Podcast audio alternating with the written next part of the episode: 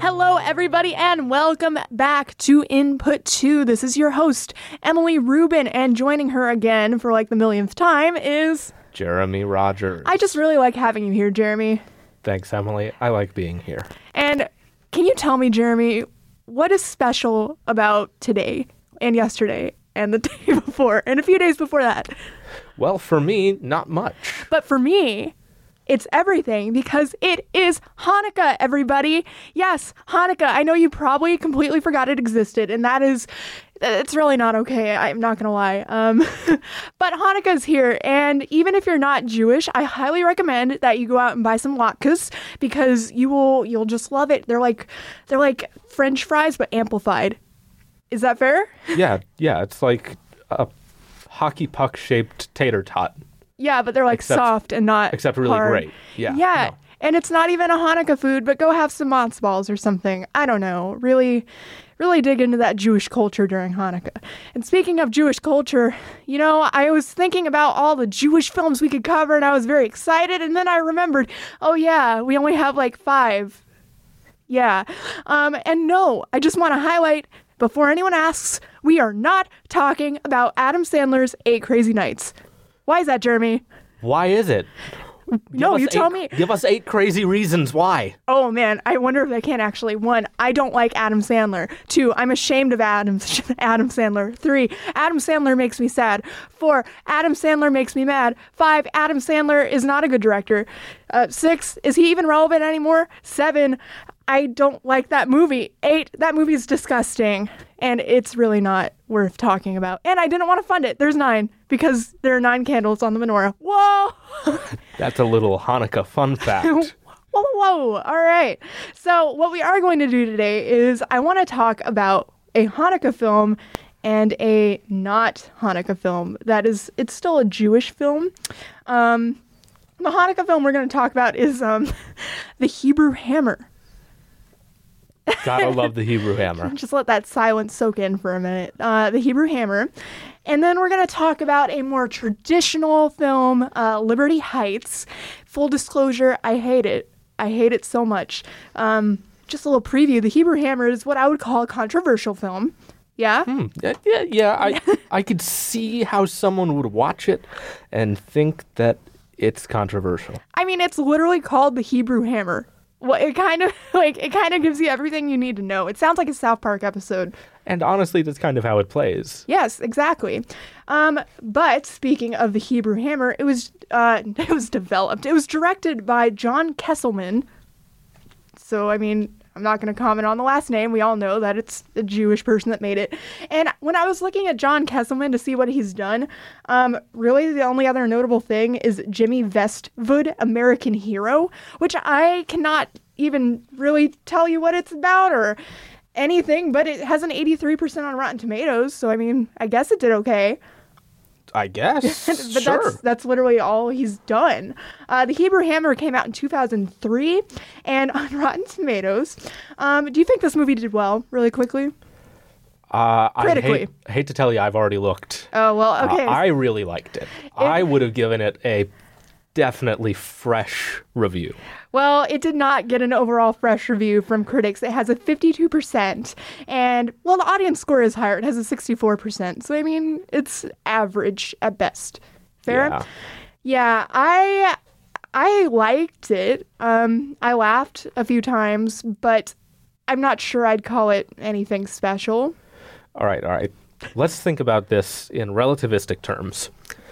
Of all the Christmas movies that are floating around out there, you've got maybe one or two that are actually any good. Yes. And the rest are good for a Christmas movie. Uh huh. All right. So is The Hebrew Hammer a good film?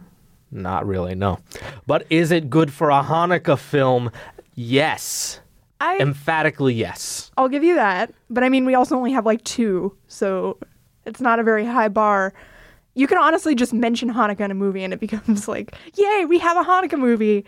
Well, anyway, let's get a bit into what this movie is because even the premise is kind of hilarious. I think the premise is funnier than the actual movie, uh, and I like the movie. So it starts out with, you know, it's a flashback of this little Jewish kid named Mordecai.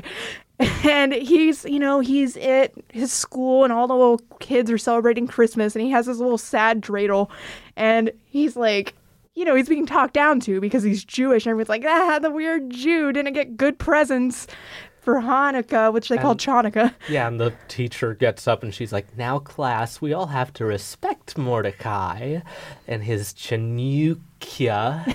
It's very cringy. It's very obviously like a parody film from the get go. It gives you that South Park vibe of like we're making fun of everything, and it makes fun of like the Jewish experience of growing up in a you know secular Christian society with Christmas and everything. But also, uh, the stereotypes are everywhere for everybody. Um, if, if there's a minority group in this movie, they're made fun of. And I guess majority, because, you know, Christmas. yeah. But anyway, the so Santa Claus, he's made kind of this alliance with the the Jewish people and the black people. The Kwanzaa Liberation Front. Yeah, the people and um everyone lives together kind of peacefully until Santa's evil son Damien, you know, Damien from all the tales is he kills Santa Claus and he's like, "We're going to get rid of Hanukkah." So Mordecai, now an adult, is the Hebrew hammer and he is called upon to save Hanukkah. And that is the premise of the Hebrew hammer. It's very ridiculous. Like he's dressed up as a pimp. He's walking around with all this like over the top Jewish symbolism. Like there are stars of David everywhere, like on his car, the little uh, what do you call it? License. He's got the hood ornament. Yeah, the- It's got the Star of David. His license plate's got a frame with Stars of David. He's got a Hebrew flag on the hood. Yeah, it's it's very ridiculous and over the top. Um, Instead of fuzzy dice, he's got a set of fuzzy dreidels. I would definitely drive the car he drives in the film. I'm not gonna lie. yeah, um, this film is not for everybody. Um, I want to fully disclose that it is completely valid to see this film and be offended, especially if you're Jewish. Um, Or if you're not, or if you're not. Um, I my personal stance, uh, at least from the Jewish perspective, when they talk about Jews, that's the only thing I can talk to. Um, I think it's fine, especially since it's like it's making fun of everybody, but it comes from a place of like obvious understanding. yeah. Uh, it's not malicious. It's just it's like South Park. You just kind of have to take it as it is. If you can't get out of that mindset, that is completely valid. But if you turn your brain off and are like, "This is so dumb," you're gonna have a good time. One thing that I had a lot of trouble with, and I talked to you a little bit about this after we watched it, is there's just a lot of awkward, like, continuation of jokes. Um, jokes don't just naturally end in this movie, they just kind of keep going on and on. How do you feel about that? Why are you staring at me like like that, that? kind of like that silence, that uncomfortable feeling you get. We're just kind of trying to replicate that here. The jokes, they don't really land all that well, and then they just kind of keep on going. Yeah, it's and they'll like they'll overkill a joke. Like the one that comes to mind is um, Mordecai has a mother who has a cat that for, she won't put down. Uh, like it's obviously ready to die. It can't move, She's babies it, literally. And it like poops on her, and she keeps babying it, and it goes on for so long, and it really wasn't funny in the first place.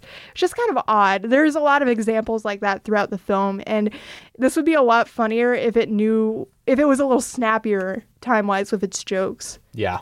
Yeah. But I mean, there is definitely a lot of laughs to have here, especially if you are Jewish. Uh, just like some of the language he uses, and like he'll be like, Shabbat Shalom. And like, as his like, you know, like when he shoots somebody or something, that's what he'll say. It's just, it's all very dumb, is the best way to put it. Oh yeah, it's very entertaining. Uh, the entertainment, uh, the Adam Goldberg who plays Mordecai Jefferson Carver, the Hebrew Hammer, Uh, his performance is hands down my favorite part of this film. Yeah, I have to agree. He's definitely the standout character, which is good because he is the standout character. That's what he's written as. It's once we get into the, some of the side characters like Damien Claus, who's played by Andy Dick. Okay, I if you don't know who Andy Dick is, um, for our generation and like in terms of popularity, the film that you might know him from is The Lion King 2. He was the voice for Scar's son. That's such a weird movie, but that's a tangent. We'll go on another day. His son, Nuka, he's the one that gets like, spoiler alert, he gets killed by the log later, and it's so fun to watch him die. He's the one who just kind of looks like a mess, like this scraggly. That's every character Andy Dick plays, and it's the same in this movie. Sometimes it's kind of funny, but it's just like if you've seen the annoying, like, jerky, evil character that's like over the top and like slightly feminine. I don't know how to put it. It's just very strange portrayal. Yeah, kind of like an evil nerd. yeah, that's the best way to put it.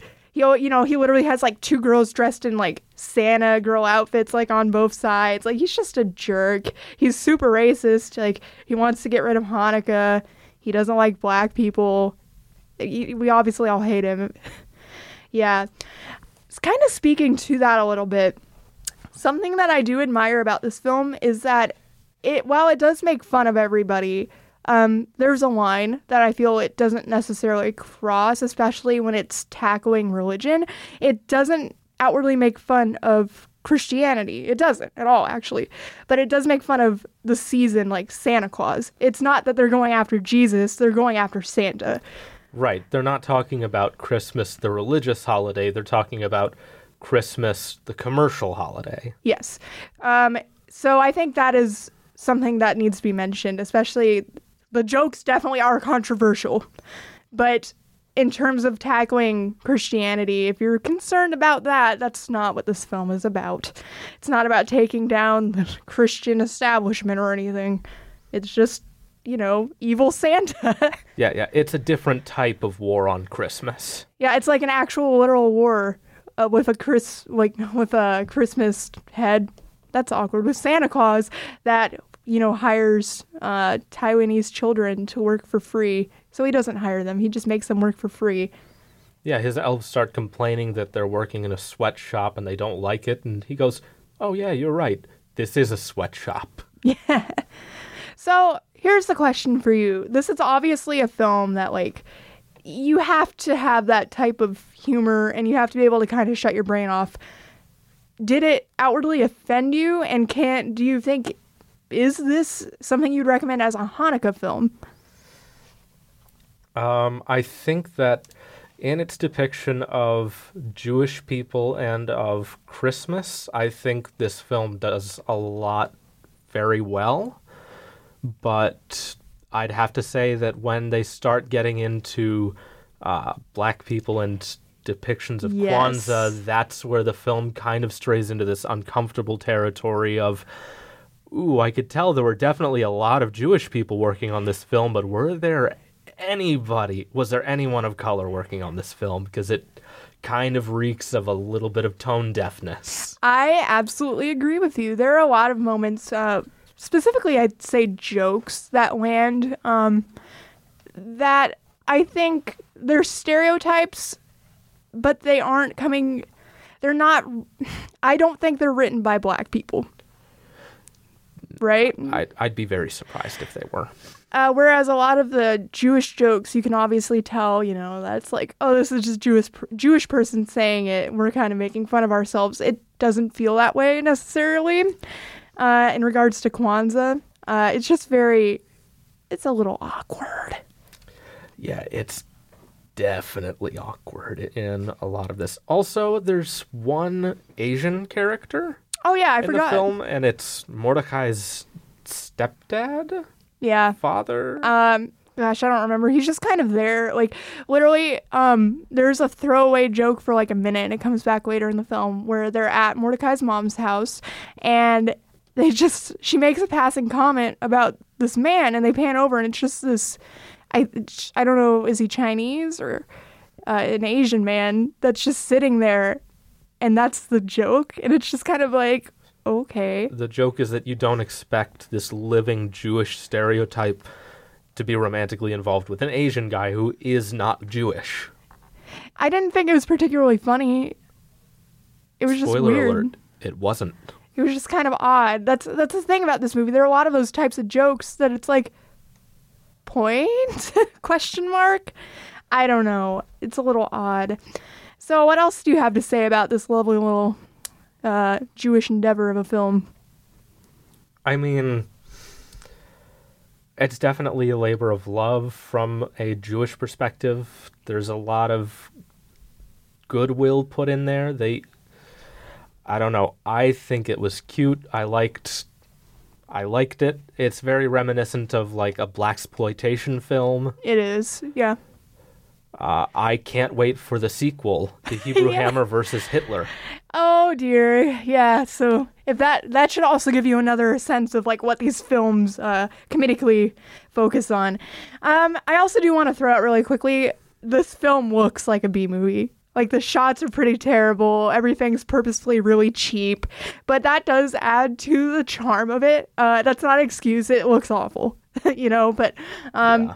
It really is just a B movie to watch for once for laughs. Maybe show your friends and then forget about it. It's a good party film. And honestly, you know, uh, we don't really have much for Hanukkah, so I thank you for giving me at least something. It's better than Eight Crazy Nights. it is a lot better than Eight Crazy Nights. I can't stand that movie, but we're not going to talk about it. I refuse. So I'm going to segue here a little bit. We have another film I want to talk about.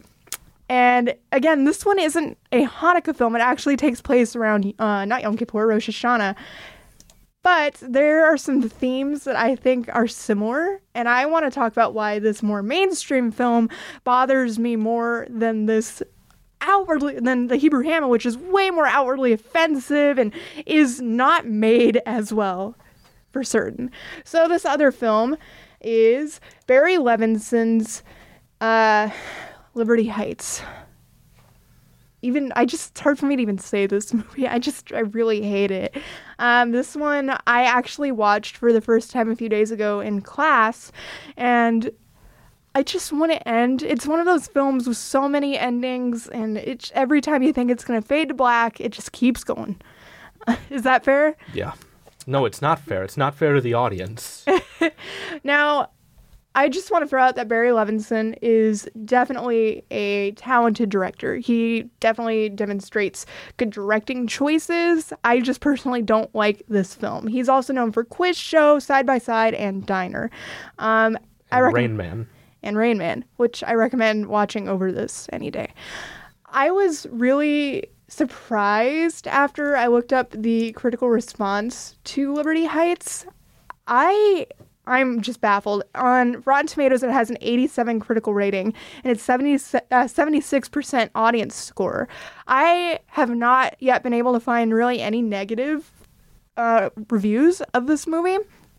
And I just I don't get it. It is it looks nice, but that's about Sort it. of. It looks fine, but it's not I mean, it was made somewhat competently. I mean, they've got some good work on their sets and their props and their costuming, but uh, I'm not a fan of the editing. Not a fan of the cinematography. It's all narrative is awful. Bland as all get out. So let's talk about what this film is about first off. It takes place in Baltimore in 1954, and obviously this takes place during, you know, when segregation, like when black students started going to white schools. There's a lot of racism, a lot of anti Semitism. It's just not a really good time in America.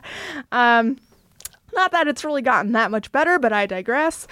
Anyway, that's about it. Like, honestly, it's just this Jewish family's experience living in that time and it it it shows the experience of both the kids in the family and then the father and it jumps around narratively between their perspectives um, and that's something that i see praised a lot but i really don't think it's effectively done for me personally No, that I mean, it could be well done, maybe by someone else, if they had engaging characters. the problem for me is like you start getting into one subplot and then it jumps to a b plot to the side and then within a few minutes it jumps back to another perspective so you don't really get a chance to flesh out any of the characters or really like explore what they're feeling or anything it, it's too choppy and usually it just interrupts the action that's developing Yeah, basically, we swap between three different perspectives. We've got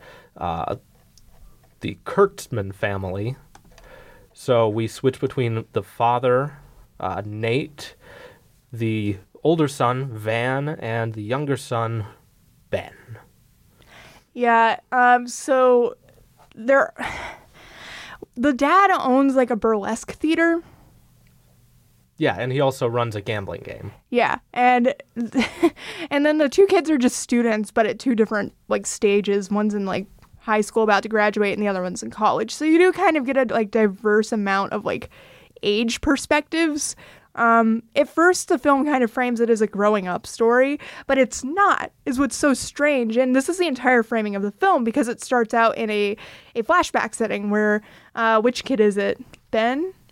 Is it Ben? I yeah. think I think it's Ben. Uh, the youngest kid is writing in his journal about the summer, and he's explaining his experiences. And it starts with him as a kid, and it like, like jumps forward to you know, now or that summer, I guess. Not that summer. It jumps forward to the the 19 the 1954, yeah. And the end of the film closes jumping back to his, him closing out his narration. But that doesn't make a lot of sense to me because the story isn't solely his. There are two other characters that the movie is framed around. I don't get it. I I don't. There's so much about this film I don't get.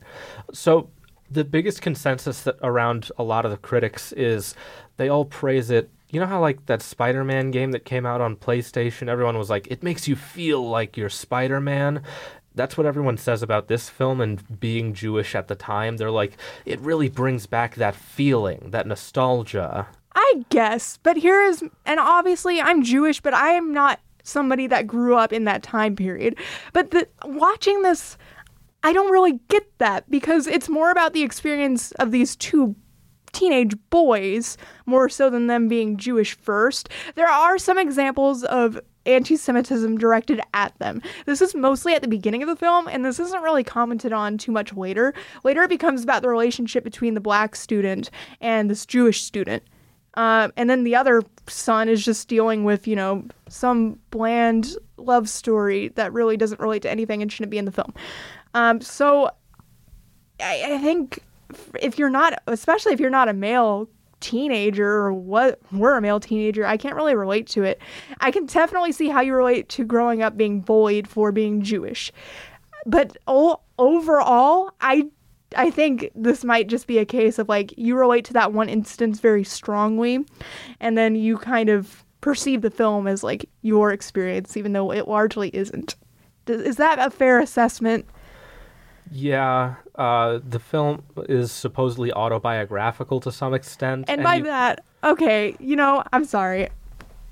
I highly doubt that when he it says autobiographical, it's more than this guy was a Jewish kid growing up. Because like the experiences that happened in this film, and maybe he was interested in a girl. like but other than that, like it's not. It really isn't. It's just a fictional story framed around maybe his experience being a Jew to some extent. and you can tell it's framed through such rose-tinted glasses. You know, this kid is like infallibly smooth, not in like an over-the-top like Ferris Bueller He's way. talking about the youngest child, Ben. That's what. That's kind of who we're focusing on primarily. because he's kind of like the main character of the film. Yes, He's like the director the writer's self-insert. he's uh, the Bella Swan, Stephenie Meyer of this film. Right, right. Like, uh, he goes over to this girl's house to go listen to comedy records, and her dad walks in on them, and he's upset that his daughter is, you know, associ- is bringing a white boy home, and so he drives Ben home.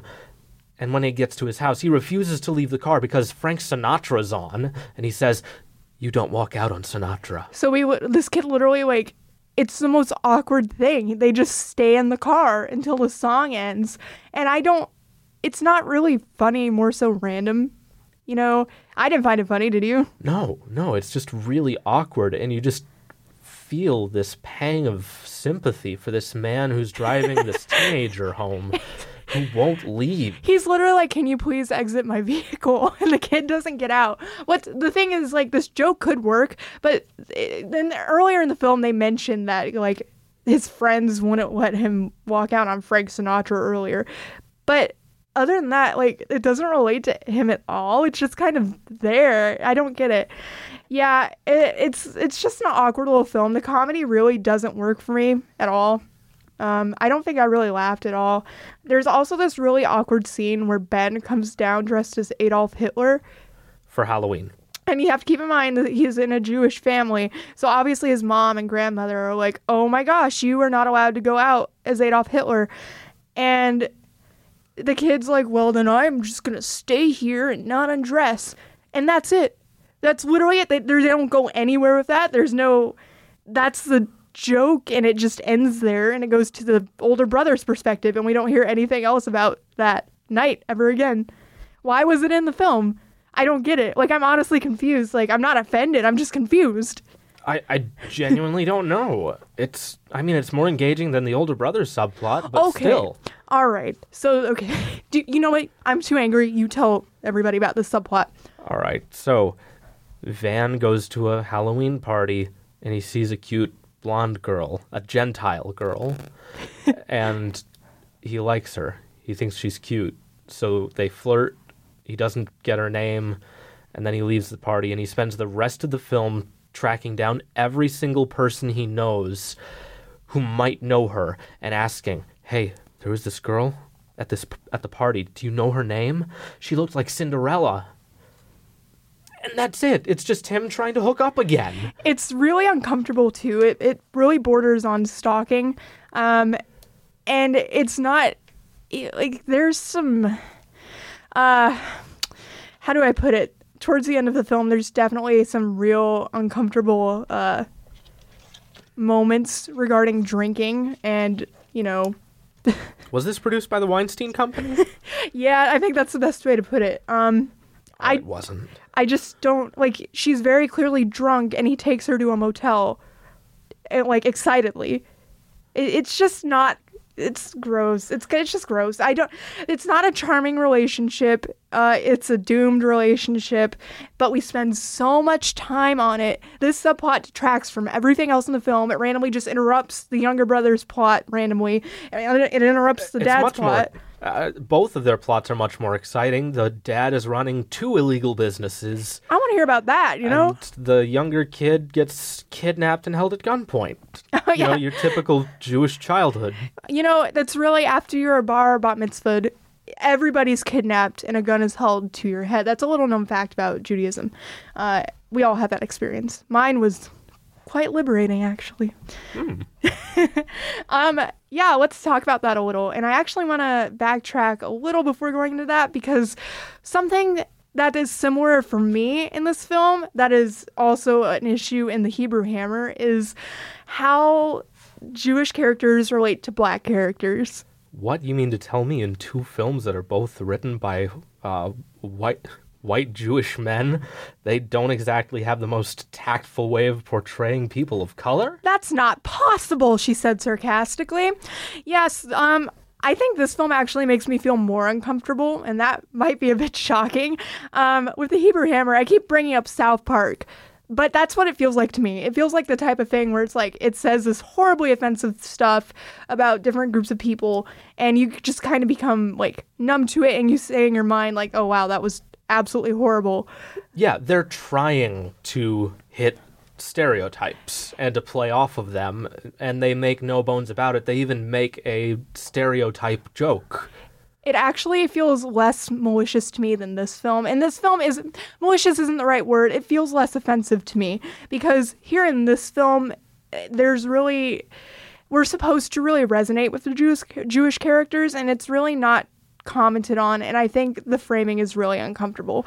It's really telling because one of the first instances of anti Semitism that we see is a sign posted on a fence by a local pool that says, No Jews, dogs, or uh, blacks allowed in the pool. And then the kids, the three Jewish boys walking by, have a conversation about why they think that Jews were put before dogs. Yeah. And there's no mention of why black people were put at the bottom of the list. There's no discussion there whatsoever. And you know, the argument I can foresee people having is like, well, it's period piece. People were very racist. But here's the thing, like that's not commented on in any way and the way that these characters are portrayed they're supposed to be like quote unquote the good guys the people that we you know you'd be friends with but they don't really ever grow you could argue that ben does slightly um but I don't think he does it in a real meaningful way. He's he still No. talks to his girlfriend who is black. Um, I think her name is uh, S- S- Sylvia. Thank you, Sylvia. Um, she, he still asks her questions like, "Do you know this black person?" And she's even like, "What? You think we all know each other or something?" Like he still says things like that that are just Like he asks her at the very end of the film, "Where are you going to school?" as they're in line to pick up their high school diplomas and walk across the stage, and she names a historically black college, and he goes, "Well, the schools are integrated now. Why would you go there?" And she just goes, "My mom went there. Her mom went there. It's a tradition. Just because the school, just because we can go to school with white people, doesn't mean we all have to." Yeah, it's it's really uncomfortable. But I think the part that makes me the most uncomfortable is the dad. Um, so we've talked a little bit about him owning a, or running a, bur- a burlesque theater and a side hustle that's completely illegal. Um, Both of which are. yes. Um, so they have this ludicrous plan to make extra money. Jeremy, tell us about it. So, on top of the betting game, they add a little bonus money to incentivize people to bet more. And, you know, they expect people to bet like a nickel. They'd expect them to bump it up and do a dime. You know, maybe at most a dollar.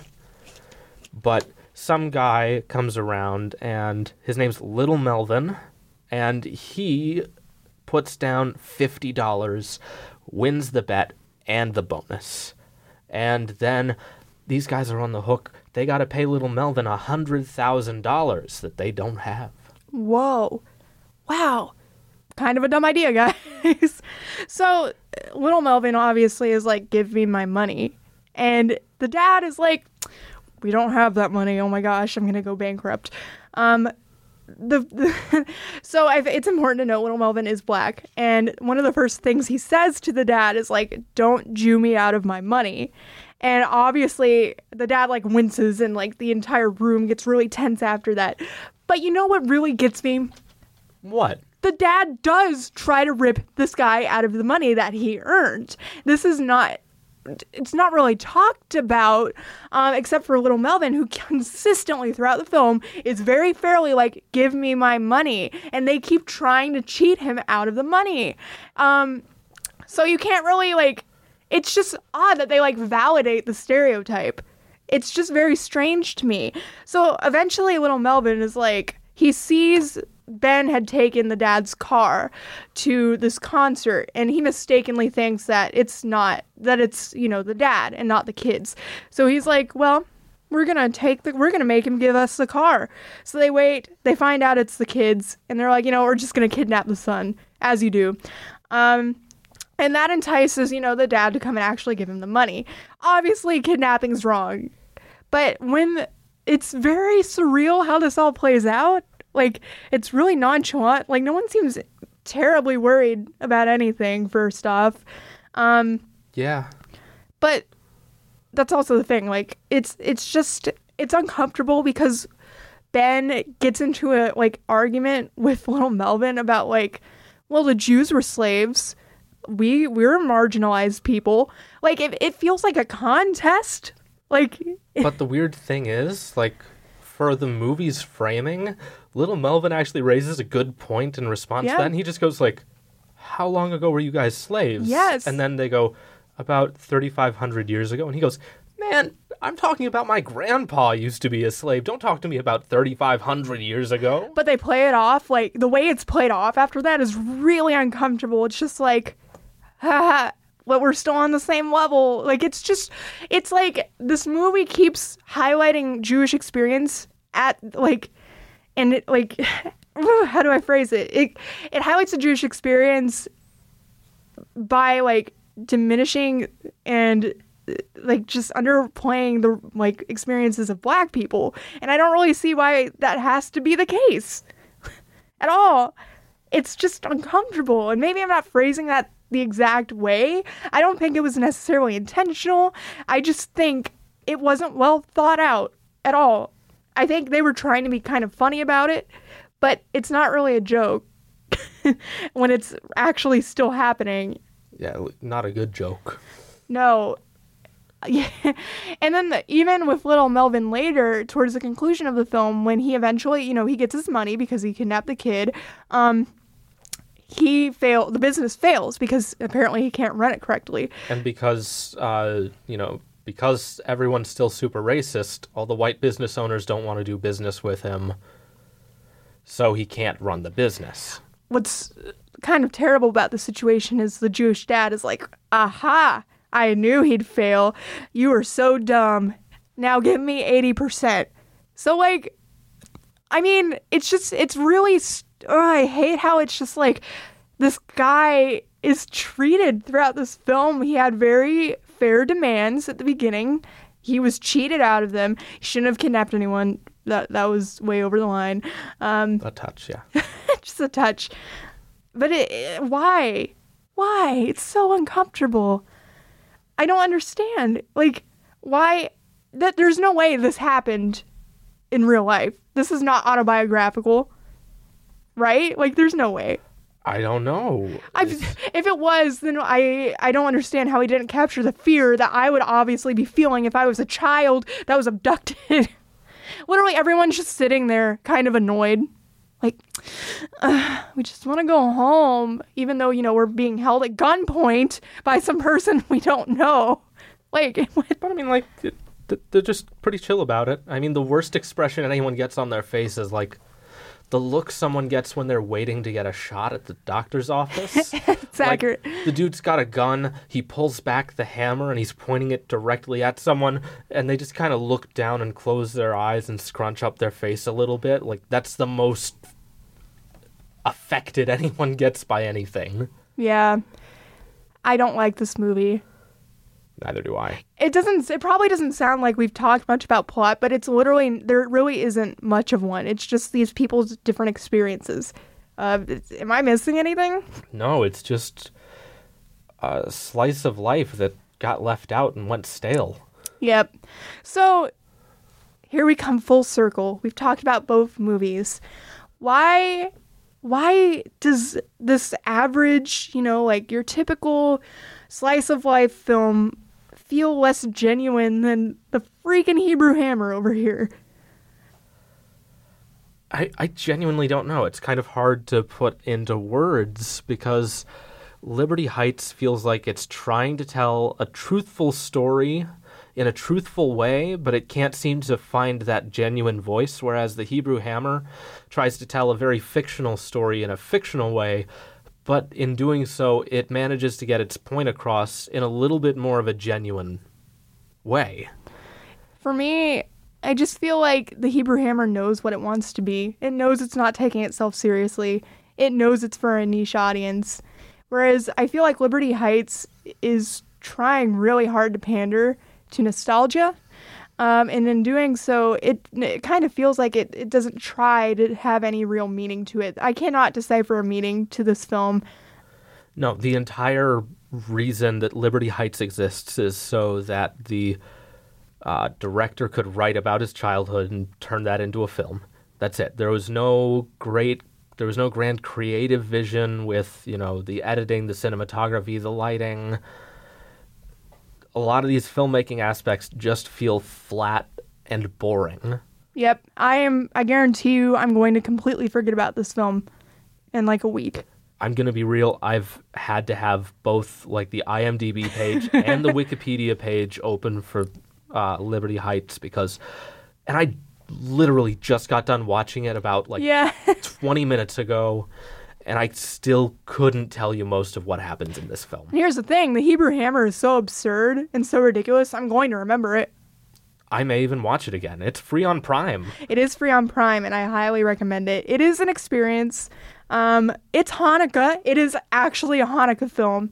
Uh, I recommend giving it a shot, so you can always say you watched this really dumb movie. I, I guarantee if you watch it at a party, you'll get some laughs. Yeah. So, just to kind of wrap up, do you have any final thoughts? Um, let's make more Jewish films, and like the Hebrew Hammer makes fun of, they don't even have to be Hanukkah films because it's not even a high holiday. Oh, you know, but you did just remind me. Hallmark is going to make some Hanukkah movies, like two of them. they have like all this huge list of Christmas movies, and there are like two little Hanukkah movies in there for next year, of course. Good. First we get Hallmarks, then we get Pure Flix. So maybe next year there will be actually something to talk about because there I am not exaggerating. There just are not that many good Hanukkah movies. The ones that I know of, they're hard to get access to. They're like Lamb Chop. that would be a good one to talk about. But yeah, it's just surreal. I am this is a call to action for any Jewish person out there who wants to make movies. Please do it. We don't have we don't have much. We don't have much in the way of Hanukkah. We have a few specials, but we don't really have movies for the Hanukkah season. And Adam Sandler's Eight Crazy Nights is not a valid option. I'm sorry. It's a terrible movie. Please. And from someone who's not Jewish, this is a similar call to action to the rest of you guys out there who are making films. Make way for Jewish people to make films about their own experiences. That'd be nice. you know, share the love, share the space, support them in what they do. How about we just support everybody? You know, any any minority group. Can we please have Christmas movies are fabulous, but oh my gosh, there's so many. there are so many, guys. We don't need any more. Hallmark, please stop. stop making movies at all. You're not very good. Yeah, yeah. All right. best. So I'm going to wrap this up here. My name is Emily Rubin, and over here we have. Jeremy Rogers. And once again, everybody, happy Hanukkah. I wish you all the Gimel and Gelt this holiday season.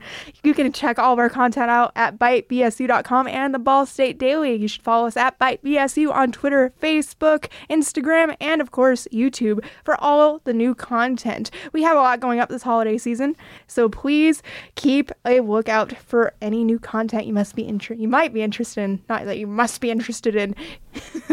Don't mean to sound scary. Thank you guys for listening. This has been Input 2.